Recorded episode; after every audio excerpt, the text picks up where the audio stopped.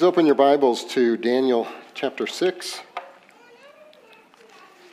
If you're visiting with us today, we're doing a chapter by chapter, verse by verse study of the book of Daniel. Um, and haven't the last few weeks been awesome uh, with Eric and Alan preaching? Eric preached Daniel 4, Alan preached Daniel 5. And Eric reminded us of the great mercy of God for the hardest of sinners. You remember Nebuchadnezzar and his arrogance, self seeking, self glory, and the depth of God's mercy toward him in spite of his great sin. Um, uh, and do you remember Daniel's attitude? That's what got one of the things that got me out of Eric's sermon was Daniel, how Daniel was being shaped to be like his God in the way he expressed mercy to Nebuchadnezzar even though Nebuchadnezzar had thrown his three best buddies in a fiery furnace, and yet he was still merciful to him. Alan taught us about the writing on the wall. That's where that phrase came from, is Daniel 5, and that there's a sure and certain judgment for everyone who will not turn from their sins, and there is a sure and certain salvation that awaits everyone who turns from their sins and turns in faith to God for salvation. And I loved the end of the sermon, what he said. He said that the same hand that wrote the judgment on the wall is the same hand that bore the judgment on the cross. So good, so good. If you haven't heard those two sermons, please go back to our website and listen to them. Your soul, it will be well with your soul to hear those sermons. This morning, as we prepare to read Daniel 6, I'm just going to ask you to keep a simple thought in mind, and it's at the top of your page. It's the title of the sermon Fear the Lord, not the lions. Let's read Daniel chapter 6. It pleased Darius to set over the kingdom 120 satraps to be throughout the whole kingdom, and over them three presidents, of whom Daniel was one, to whom these satraps should give an account, so that the king might suffer no loss. Then this Daniel became distinguished above all the other presidents and satraps because an excellent spirit was in him. And the king planned to set him over the whole kingdom. Then the presidents and the satraps sought to find a ground for complaint against Daniel with regard to the kingdom. But they could find no ground for complaint or any fault because he was faithful and no error or fault was found in him. Then these men said, We shall not find any ground for complaint against Daniel unless we find it in connection with the law of his God. Then these presidents and satraps came by agreement to the king and said to him, O King Darius, live forever. All the presidents of the kingdom, the prefects and the satraps, the counselors and the governors, are agreed that the king should establish an ordinance and enforce an injunction that whoever makes petition to any god or man for 30 days, except to you, O king, shall be cast into the den of lions. Now, O king, establish the injunction and sign the document so that it cannot be changed according to the law of the Medes and the Persians, which cannot be revoked. Therefore, King Darius signed the document an injunction. When Daniel knew that the document had been signed, he went to his house, where he had windows in his upper chamber open toward Jerusalem. He got down on his knees three times a day and prayed and gave thanks before his God, as he had done previously. Then these men came by agreement and found Daniel making petition and plea before his God. And then they came near and said before the king concerning the injunction, O king, did you not sign an injunction that anyone who makes petition to any god or man within 30 days, except to you, O king, shall be cast into the den of lions? The king answered and said, The thing stands fast according to the law of the Medes and the Persians, which cannot be revoked. And then they answered and said before the king, Daniel, who is one of the exiles from Judah, pays no attention to you, O king, or the injunction you have signed, but makes his petition three times a day. And then the king, when he heard these words, was much distressed and set his mind to deliver Daniel. And he labored till the sun went down to rescue him. And then these men came by agreement to the king and said to the king, Know, O king, that it is a law of the Medes and Persians that no injunction or ordinance that the king establishes can be changed. And then the king commanded, and Daniel was brought and cast into the den of lions. The king declared to Daniel, Oh, may your God, whom you serve, continually deliver you. And a stone was brought and laid on the mouth of the den. And the king sealed it with his own signet and with the signet of his lords, that nothing might be changed concerning Daniel. And then the king went to his palace and spent the night fasting. No diversions were brought to him, and sleep fled from him. And then, at break of day, the king arose. And he went in haste to the den of lions. As he came near to the den where Daniel was, he cried out in a tone of anguish. The king declared to Daniel, O Daniel, servant of the living God, has your God, whom you serve continually, been able to deliver you from the lions? And then Daniel said to the king, O king, live forever. My God sent his angel and shut the lions' mouths. And they have not harmed me because I was found blameless before him and also before you, O king. I have done no harm. And then the king was exceedingly glad and commanded that Daniel be taken up out of the den. Can you imagine? All that conversation is going on while he's still surrounded by lions. Oh, yeah, let's get him out of there. I'm sorry. Anyway, so Daniel was taken up out of the den, and no kind of harm was found on him because he had trusted in his God.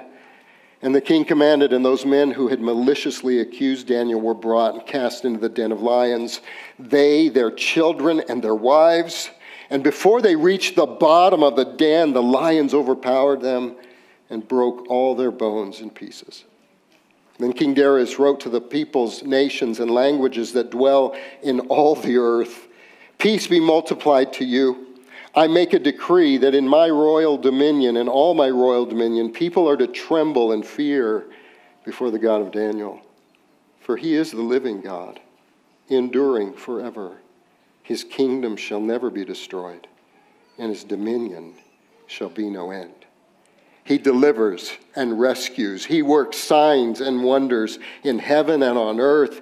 He who has saved Daniel from the power of the lions. So this Daniel prospered during the reign of Darius and the reign of Cyrus the Persian.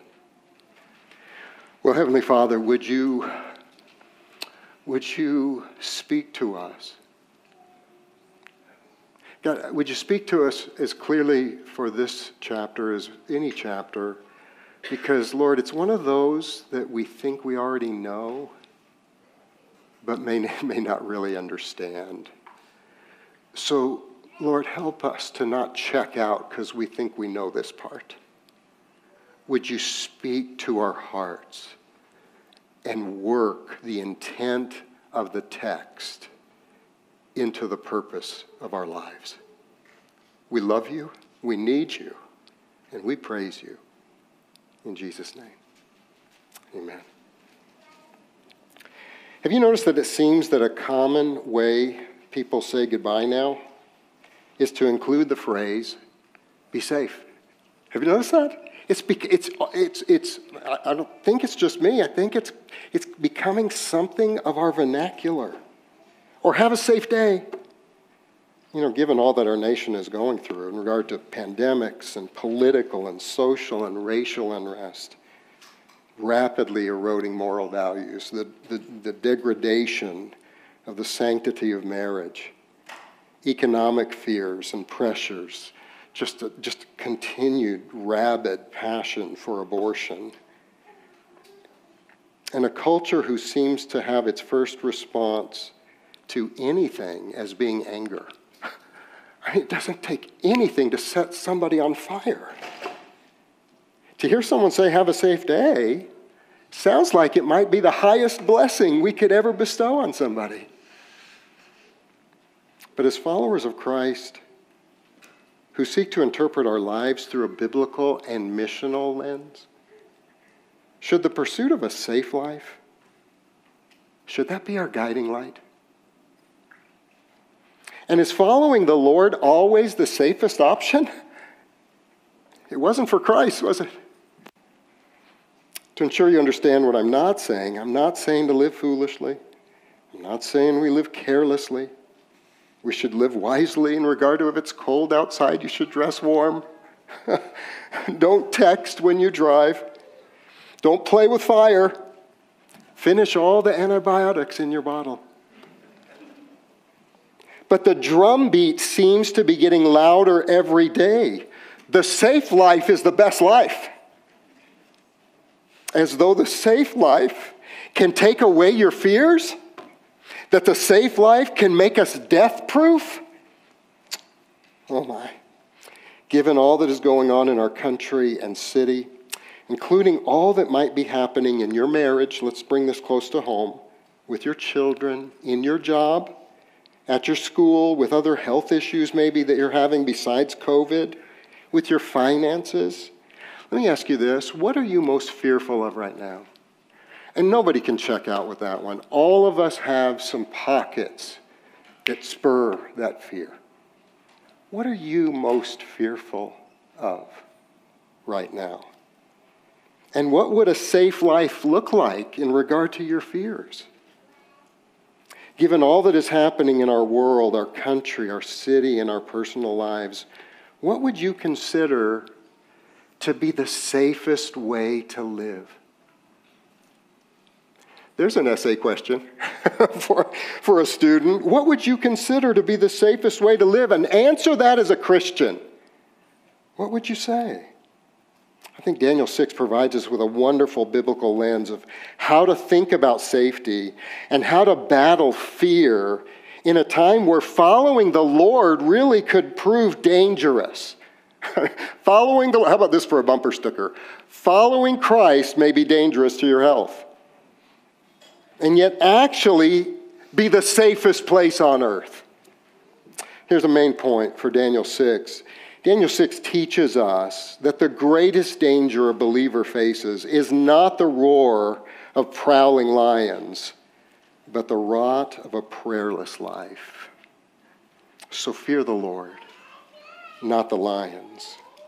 And I just want to really drive this point home in the introduction and let this theme carry through. I think that the, the text just oozes this, but I want you to so see this early on. The same thing happened with Shadrach, Meshach, and Abednego, and this is in your notes. The greatest danger faced by Shadrach, Meshach, and Abednego was not the bellowing inferno, but bowing down to idols. Parents, are, are we listening to this? Because we are working so hard on so many things, and we need to with our children. But are we warning them of the dangers of a prayerless life? Are we warning them of the dangers of bowing down to idols? Just to drive this home, can just continuing in our study, Sinclair Ferguson puts it this way about Daniel 6 Better to be a child of faith in a den of lions than a king in a palace without faith. I really got a lot out of this too. As believers, we can be assured that we will be spiritually alive and eternally secure no matter what danger befalls us. If we are doing God's will, we may not be physically safe, but we are secure. Our sanctuary lies in the promise that no ill can befall us, but that God, who loves us infinitely, allows it. And if He allows it and we die, we will be ushered into His eternal presence. So if we replace the word safe with the synonym secure, we will be stating what is true. You are never more secure than when you are in God's will. I thought that's so helpful. So, all of that, I pray, will just prepare your heart as we unpack the text. The first point this morning is from verses 1 through 9. The lions you face each day are a greater danger than the lions in the lion's den. The lions you face each day are far greater danger than those roaring lions that we hear maybe just echoing in the distance that are just isolated to the lion's den. For the first few chapters of Daniel, we referred to Daniel, Shadrach, Meshach, and Abednego as teenagers. And there was a purpose for doing that. One, because I want to cast vision to our young people that they can follow hard after Christ as teenagers. I want to encourage parents that we think too small of what our kids can embrace and grasp. And, and they, they, I'm not I'm going to get Let's just stay focused, Billy. Stay focused. Our teens can comprehend so much, and we tend to feed them so little about the Christian life. So there's, there's a reason for that. Shadrach, Meshach, and Abednego and Daniel were the, the, the the scholars and theologians and historians think that these guys were, the, the story started when they were about 14, 15 years old, maybe younger. Well, now Daniel is 80 to 85 years old. This is a different part of the story, isn't it? He served these pagan empires. I want you to think about this. He has served in the government and, and hoping maybe there would be a better, maybe, maybe the next administration will be good. Maybe the next administration will, oh, will make us great again. Maybe the next administration. He has, he has no hope of that. He, he just serves again and again and again in pagan, ungodly, unbiblical administrations. And he serves faithfully for some 65 years, which reminds us that, that we can live an uncompromising life for Christ in, in um, secular employment. It's, it's such an inspiration. It may be costly, but it's possible to bring glory to God through the excellence of your vocation, even if you're surrounded by unbelievers. And it's also a good reminder and a hope to us that growing older does not mean that our faith needs to fade as we get older. It actually inspires us that our faith can flourish. So I want to speak to, to older parents, maybe your grandparent age right now. And I've never spoken to anyone, and I'm 61, I'm going to be 62 soon. So I've never spoken to anyone older who doesn't, doesn't have an ability to pretty quickly say, I regret this. I wish I could have changed this about the right way I raised my kids. i have told you before, I think I could do a better job being a dad now than I was when I had my kids. What was the Lord thinking? Giving people who know nothing about raising children children. Because it makes us need the Lord, doesn't it? I have so many regrets. I have so many memories of, of my raised and angry voice. I have so many memories of the way I tried to motivate my sons by guilt instead of grace. But you know what is such good news for an aging parent, grandparent? Is that some of the greatest times of influence of our lives can be now whether it's like Alan was saying in children's ministry, whether that's, whether that's in, a, in a, a changing and maturing relationship with your children, whether that's being gospel grandparents to your, to your grandchildren. Oh my goodness, there's a lot of hope in that, isn't there? Well, Darius set up satraps, governors, and then he established three officials to rule over them, of which Daniel was one. And you heard Daniel has this excellent spirit, and, Darius intended to set him up as second in command over the whole kingdom. Makes us think about Joseph and his life. It's possible to serve, uh, so I'm sorry, so his promotion provokes jealousy. At least it seems to, but from the text. Seems to provoke some racism because you heard how they referred to him as that exile from Judah. The satraps did not want this Jewish prisoner of war ruling over them. So they set out to discredit him. But they could find no fault against him. When they tried to dig up dirt on Daniel, they could not find anything. There were no skeletons in his closet. There were no questionable tweets when he was a teenager. He drove the speed limit. He got to work on time. He paid his taxes. Can you imagine? Can you imagine having a group of people hate your guts and they send private detectives to follow you every second of your life? You know, that happened to me. My first day in ministry, our senior pastor called me up to his office and he said, We're being sued for $7 million. This is my first day as this my full time pastor. I was like the little pastor in the win- back window with bobblehead. You know, I'm just so excited to be a pastor. And, and I'm just, I just want to serve people and preach the word. And we're being sued for $7 million. And you better watch your P's and Q's because, from what I hear, private detectives have been assigned to each one of us. So you better watch out and you better not cry. oh my goodness. There's no way that I could live up to that. There's no way. I blew it last Sunday. I was talking to a couple of ladies in the church. Their kids were around. Jan came to ask me a question. And publicly, I spoke with angry impatience to my wife. I couldn't even get through a Sunday without any detectives following me. So, can you imagine what's going on with Daniel? And it seems that what made him live this life of reproach was his life of prayer. We're going to unpack that. So, the only way that they could bring Daniel down is to create a law that says he can't pray to God. That's it. We know he'll break that law. And then we can find him guilty of being a follower of God.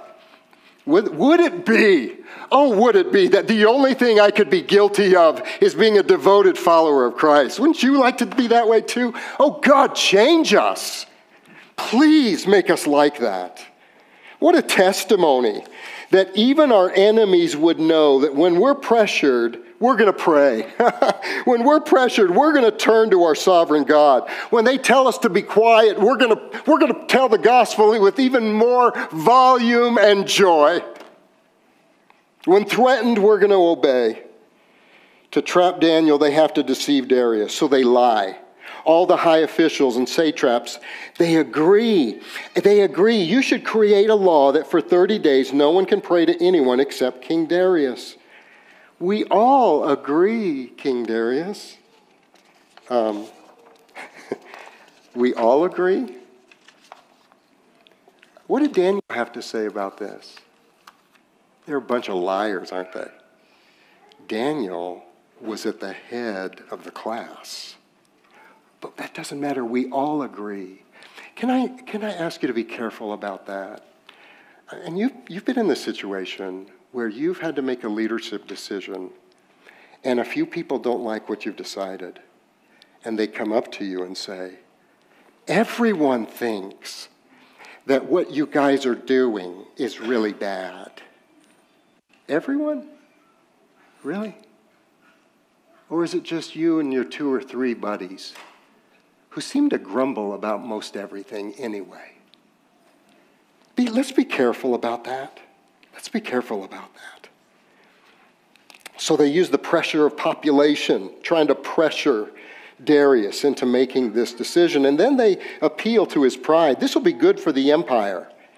As a newly installed king, this will be a way of bringing unity to the empire under your rule. Sort of like our, our you know, when we have a new president, that first hundred days, right? So here's the way to bring unity to the United States executive orders, right? I mean, that's going to bring unity. Well, here's what he's doing. There, there's, oh, yeah, this is going to bring unity. Oh, Darius, get everybody to just pray to you. And you know where they're going with this. That's why the first subpoint says that the lions you face every day are more dangerous than the lions in the den. And it wasn't just for Daniel. It's the daily experience for anyone who follows Christ. Let's look at these passages. Genesis 3:15. I will put enmity between you and the woman and between your offspring and her offspring. And of course, he goes right into the first prophecy about Christ coming. The first gospel proclamation is in just the remaining part of that verse. But when you wake up, precious saint, when you wake up, parents, when you're discipling your children, are we teaching them that they wake up in a war zone? Do you know you're waking up in a war zone between light and darkness? And it's the lions in your day to day life that have a lot more influence on your life than the ones in the den. Jesus put it this way If the world hates you, know that it's hated me before it hated you. If you were of the world, the world would love you as its own. But because you are not of the world, but I chose you out of the world, therefore the world hates you. 1 Peter 5 8 just gets really specific about this text here, doesn't it? Be sober minded, be watchful. Your adversary, the devil, prowls around like a roaring lion seeking someone to devour. Chapter 6 teaches us that the life of faith is a life that has to endure. That's why we believe in the doctrine of the preservation of the saints, perseverance of the saints, because only God could keep us safe. Only God could keep us saved. And the life of faith has got to endure.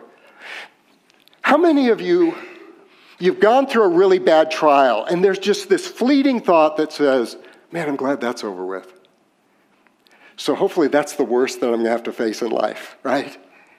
That's not the way the Christian life is, is, is made.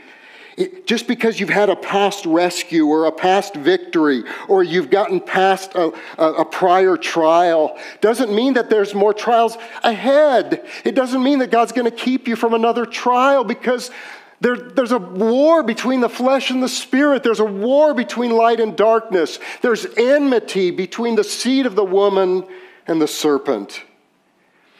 Satan is constantly trying to devour your faith. That's right. It's, it's not like he's wanting to just get a pound of flesh. He's wanting to get a pound of faith. That's what he's wanting to break.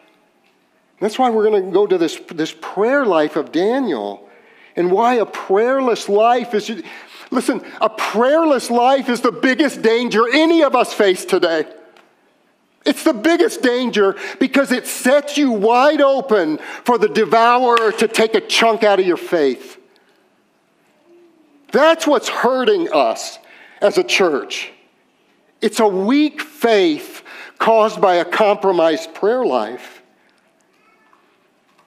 Life of faith needs to endure to the end and trusting the God who will enable it to endure to the end. You might be going, Kelly, you're really sounding grumpy today. Do you have a coffee?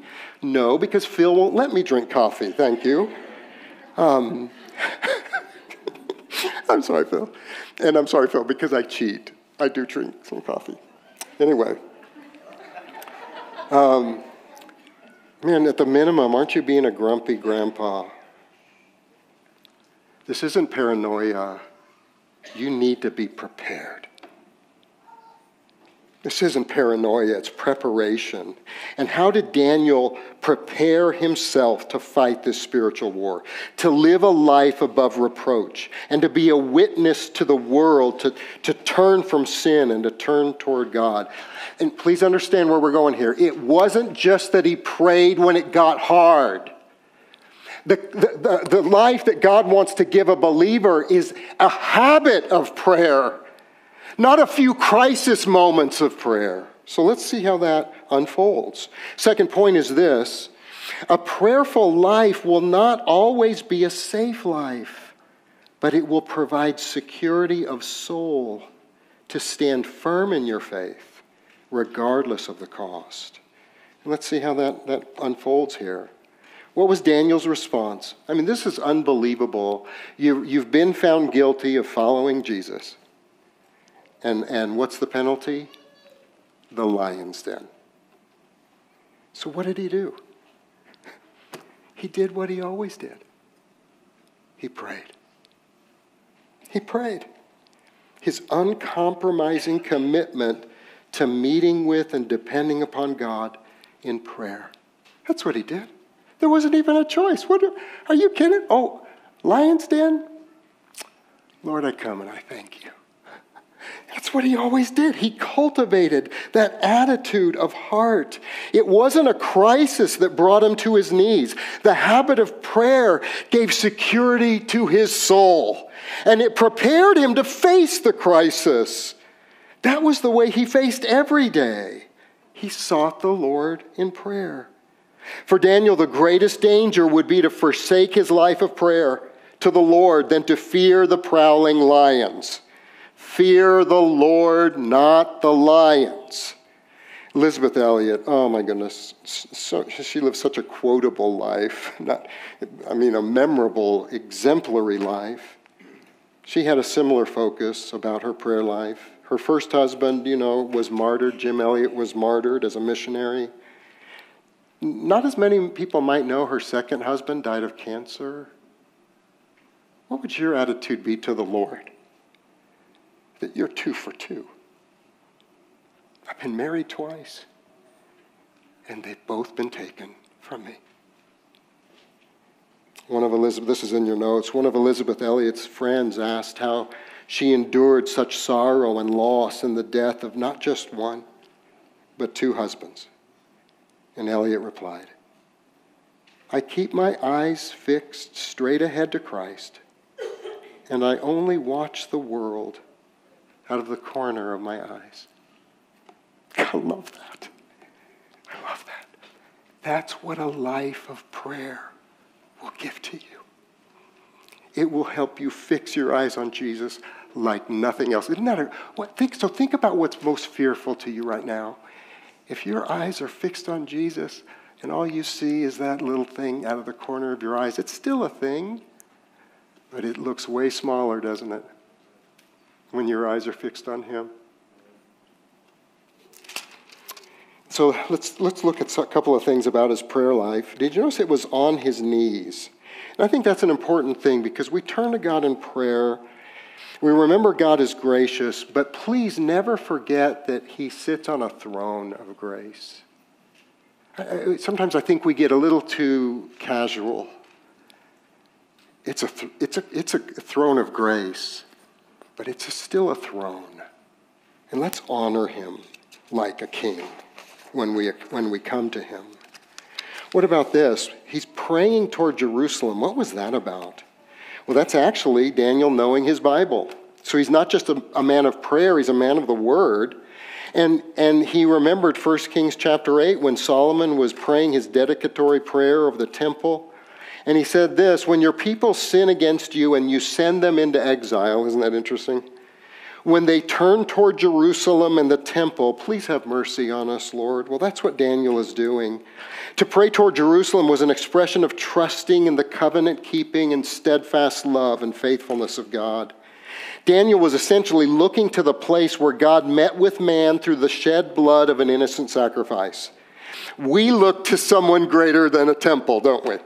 We look to an even greater temple, an even greater meeting place between God and man, where the innocent blood of the Son of God was shed for the sins of the guilty. Daniel looked to the east. Here's it would be very similar to us when so today when you were singing your praises and lifting up prayers, um, were you sometimes doing this?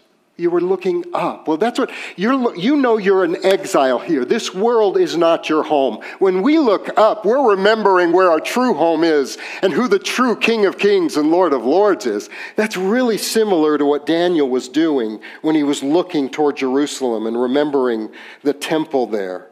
And what was he praying?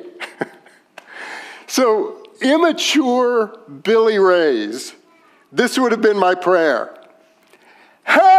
Help! That would have been my prayer.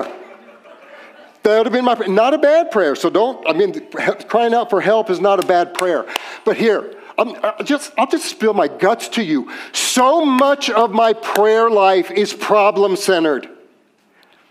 Oh, here's a, even a stoplight. I'm, oh my, I'm going to be at this light t- three cycles. my, my maturity is puny, guys. I turn to God. Uh, there's a problem here, there's a problem there. Please hear this. If, if your prayer life is mainly problem focused, really that's going to take you nowhere more than just really living a self centered life. It, if, if you're just problem focused, it's coming back to, I want my best life now. I just don't, this hurts. I don't like this. this I'm worried. This is, listen, so here, don't hear what I'm not saying. Oh my goodness, let your request be made known to God. But Daniel doesn't start with a problem as the focus. How does he start? You tell me. He gives. One person said, let's go back and read the text again. How does he, what does he do? He gives, he gives thanks. This isn't problem focused, this is God focused. He gives thanks. Starting with thanksgiving, and I don't, I'm not talking about polite thank yous. We're not talking about that. This is worship. This is recognition. Starting with thanksgiving calls our souls to attention. Call, talking to God about my problem isn't always reviving my soul. How about you? But when I give thanks to the Lord and I call upon his name, there's something that it does to my soul. My soul rises up and stands at attention to the God who has proven faithful, and that's why I'm thanking him. That brings glory to him, and it brings fresh faith about our problems, doesn't it? So now we can start dealing with our problems because we've already rehearsed the gospel. We've remembered that I deserved judgment. I deserved utter wrath. I deserved an eternity of judgment and wrath in, in hell because of my treasonous sins against God. But God was rich in mercy. And Christ died in my place, bearing my wrath and shame, so that I could be forgiven and adopted and given a right standing with God. Oh, thank you, Lord. And you look just, and, and then you get into just the day to day mercies that he's given you. And that's what Daniel's doing. His prayer life is most known for his thanksgiving, and God may ours be as well. His habit of prayer and remembering the character and mission of God. It, it, this kind of prayer life will keep us from making an idol out of safety. You guys, we're never going to reach the world for Christ if safety is the idol of our lives. We're never going to reach the world. We're never going to go into hard places. We're never going to have that hard conversation with great grandpa who gets mad every time you bring up Jesus. We can't make safety the goal. A life of prayer was non negotiable for Daniel. He needed prayer like he needed air. He prayed in front of an open window like usual.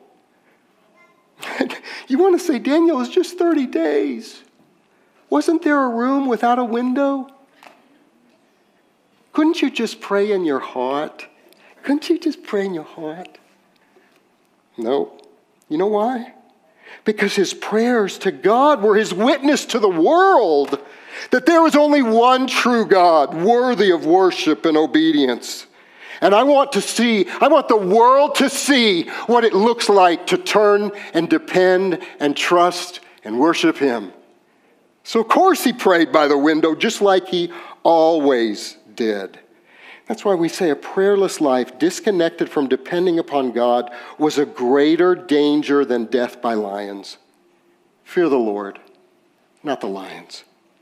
And even Darius knew that Daniel's faith was not just a religious obligation, but a way of life.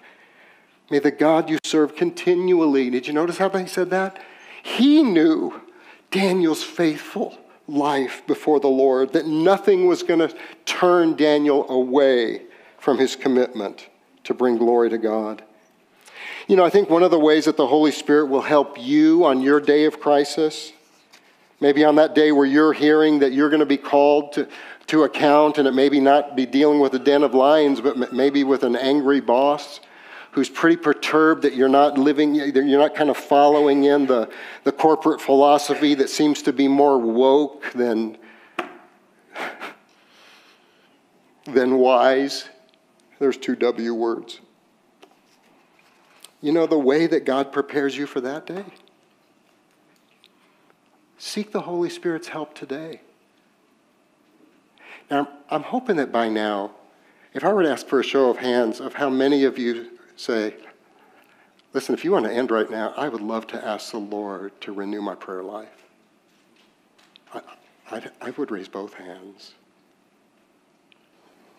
Well, I want to inspire you about how God wants us to have a deeper life of prayer. Let me ask you this. Where are the roaring lions up in your life right now? Where, where do you need to turn to the Lord and give thanks?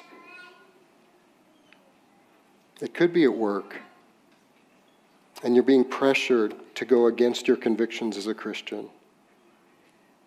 Maybe it's about race relations, sensitivity training. And you know it actually fosters more division than it will unification. You could lose your job. Or maybe just at least stall out. You're not going to receive any more promotions.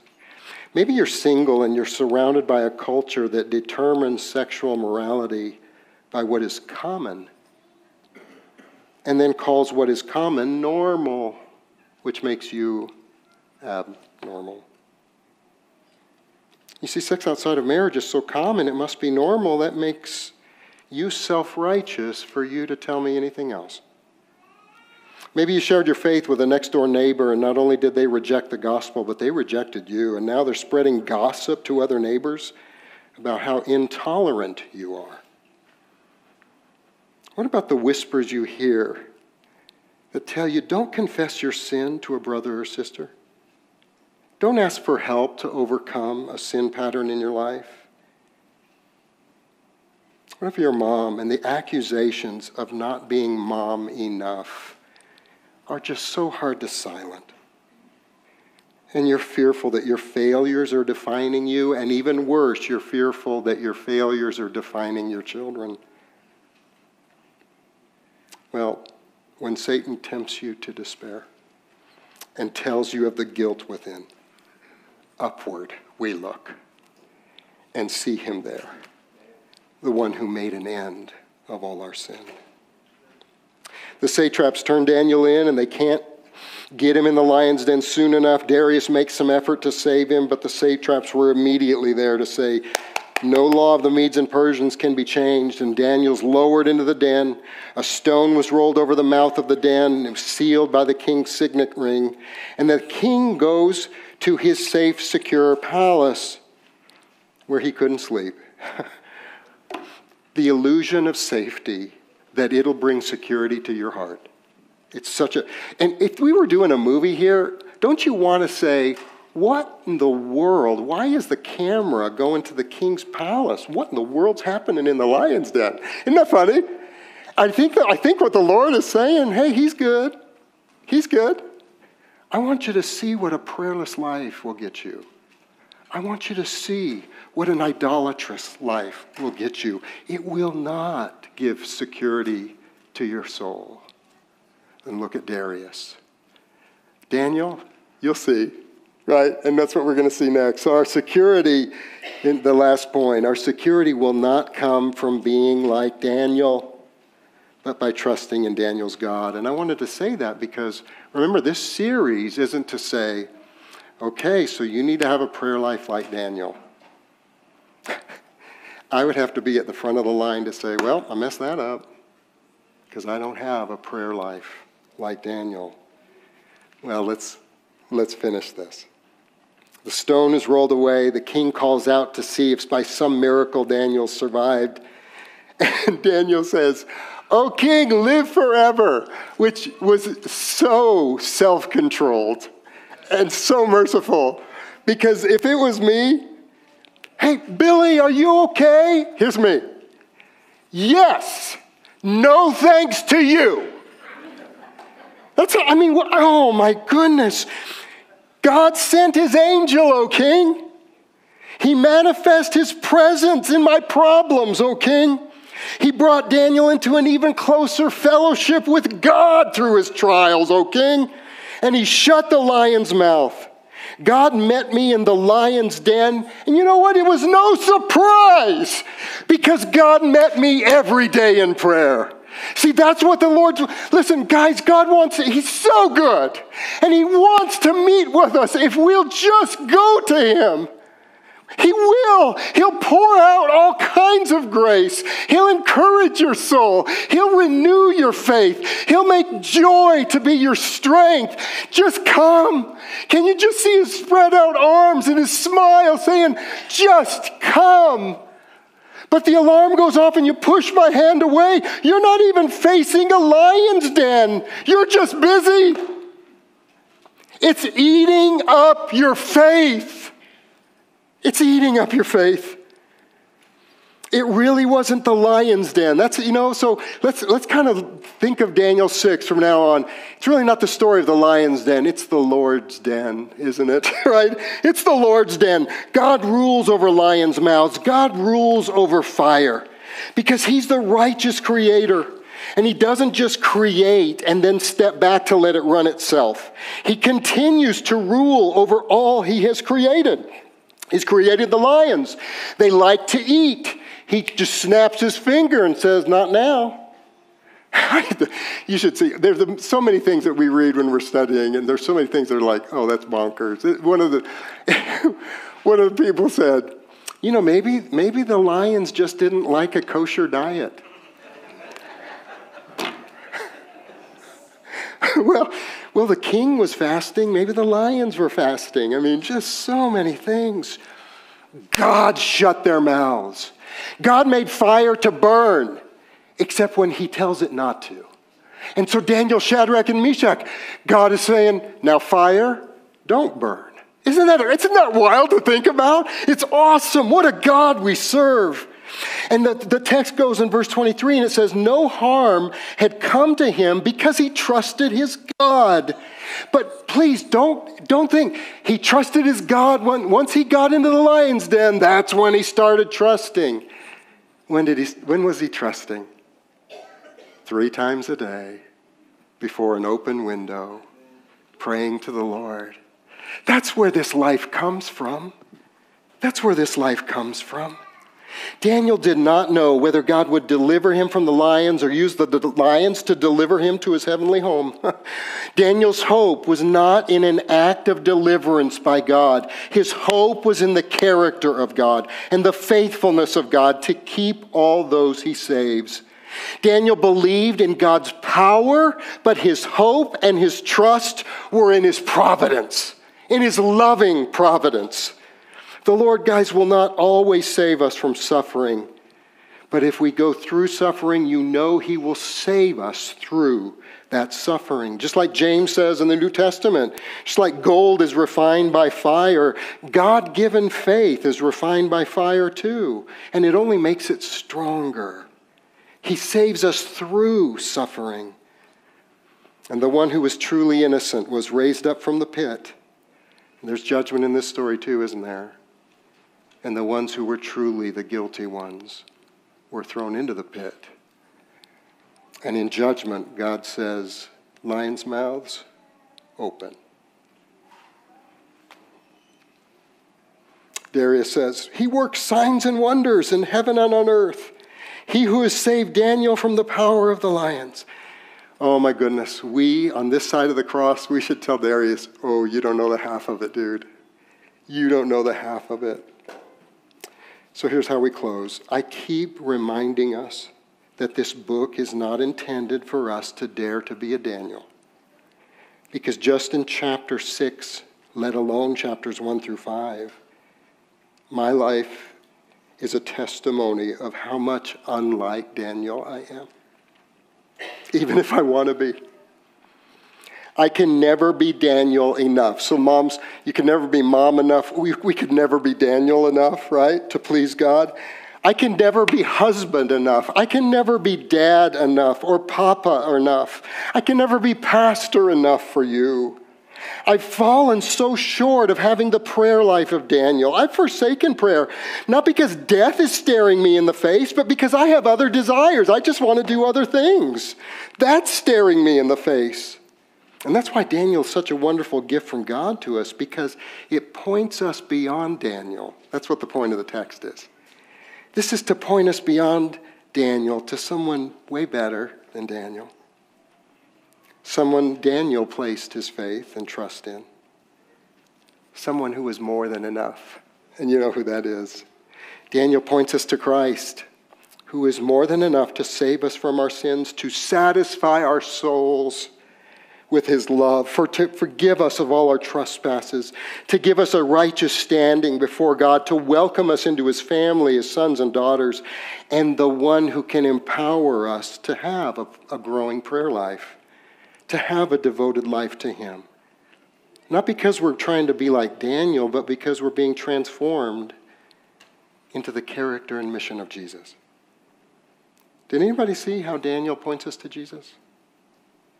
Christ would be the victim of a conspiracy against him and falsely accused of any true crime. Daniel was pointing us to, to him. Christ would be betrayed by people close to him who were jealous of him and found him to be a threat to their jobs and status. Like Daniel, Christ gave thanks to his Father, even though a horrible death was awaiting him. Like Daniel, Christ was arrested in a place of prayer. Like Daniel, Christ was silent and made no defense in the presence of his accusers.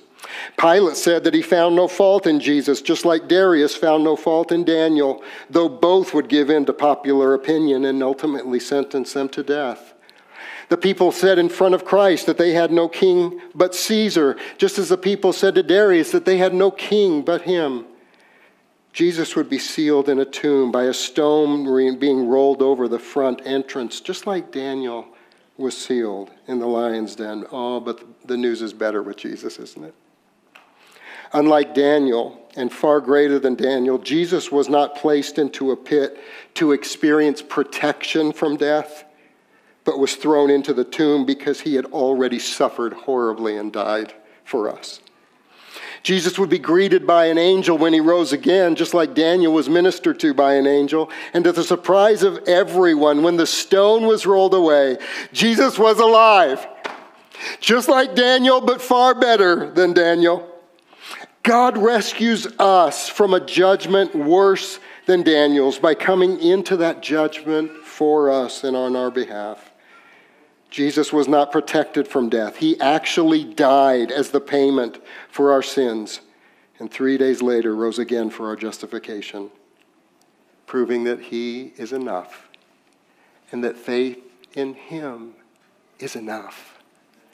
And now the power to change comes from His uniting His life to us, not by us daring to be a Daniel. Would you stand?